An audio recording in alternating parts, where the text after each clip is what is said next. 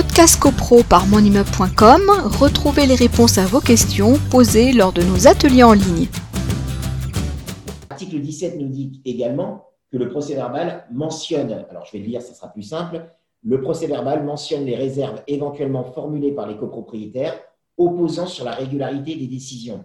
Ça aussi, c'est un plus. C'est-à-dire qu'un copropriétaire qui dit, qui se lèverait, je parle encore une assemblée physique, mais qui se lèverait et qui dirait, mais la résolution, par exemple, 17, est soumise, nous est proposée à la majorité simple, mais vous regarderez que ça entre normalement dans le champ des résolutions qui doivent être votées à la majorité absolue de l'article 25.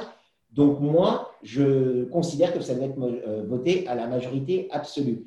Si malgré tout, la résolution est votée à la majorité simple, le copropriétaire qui a élevé cette irrégularité a le droit de demander au syndic que sa réserve soit mentionnée dans le procès-verbal.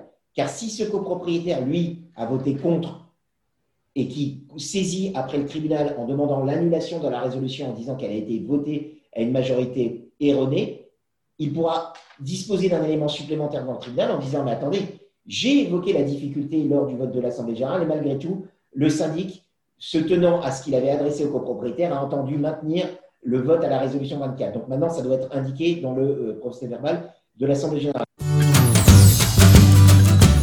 Podcast copro par monimmeuble.com, retrouvez les réponses à vos questions posées lors de nos ateliers en ligne.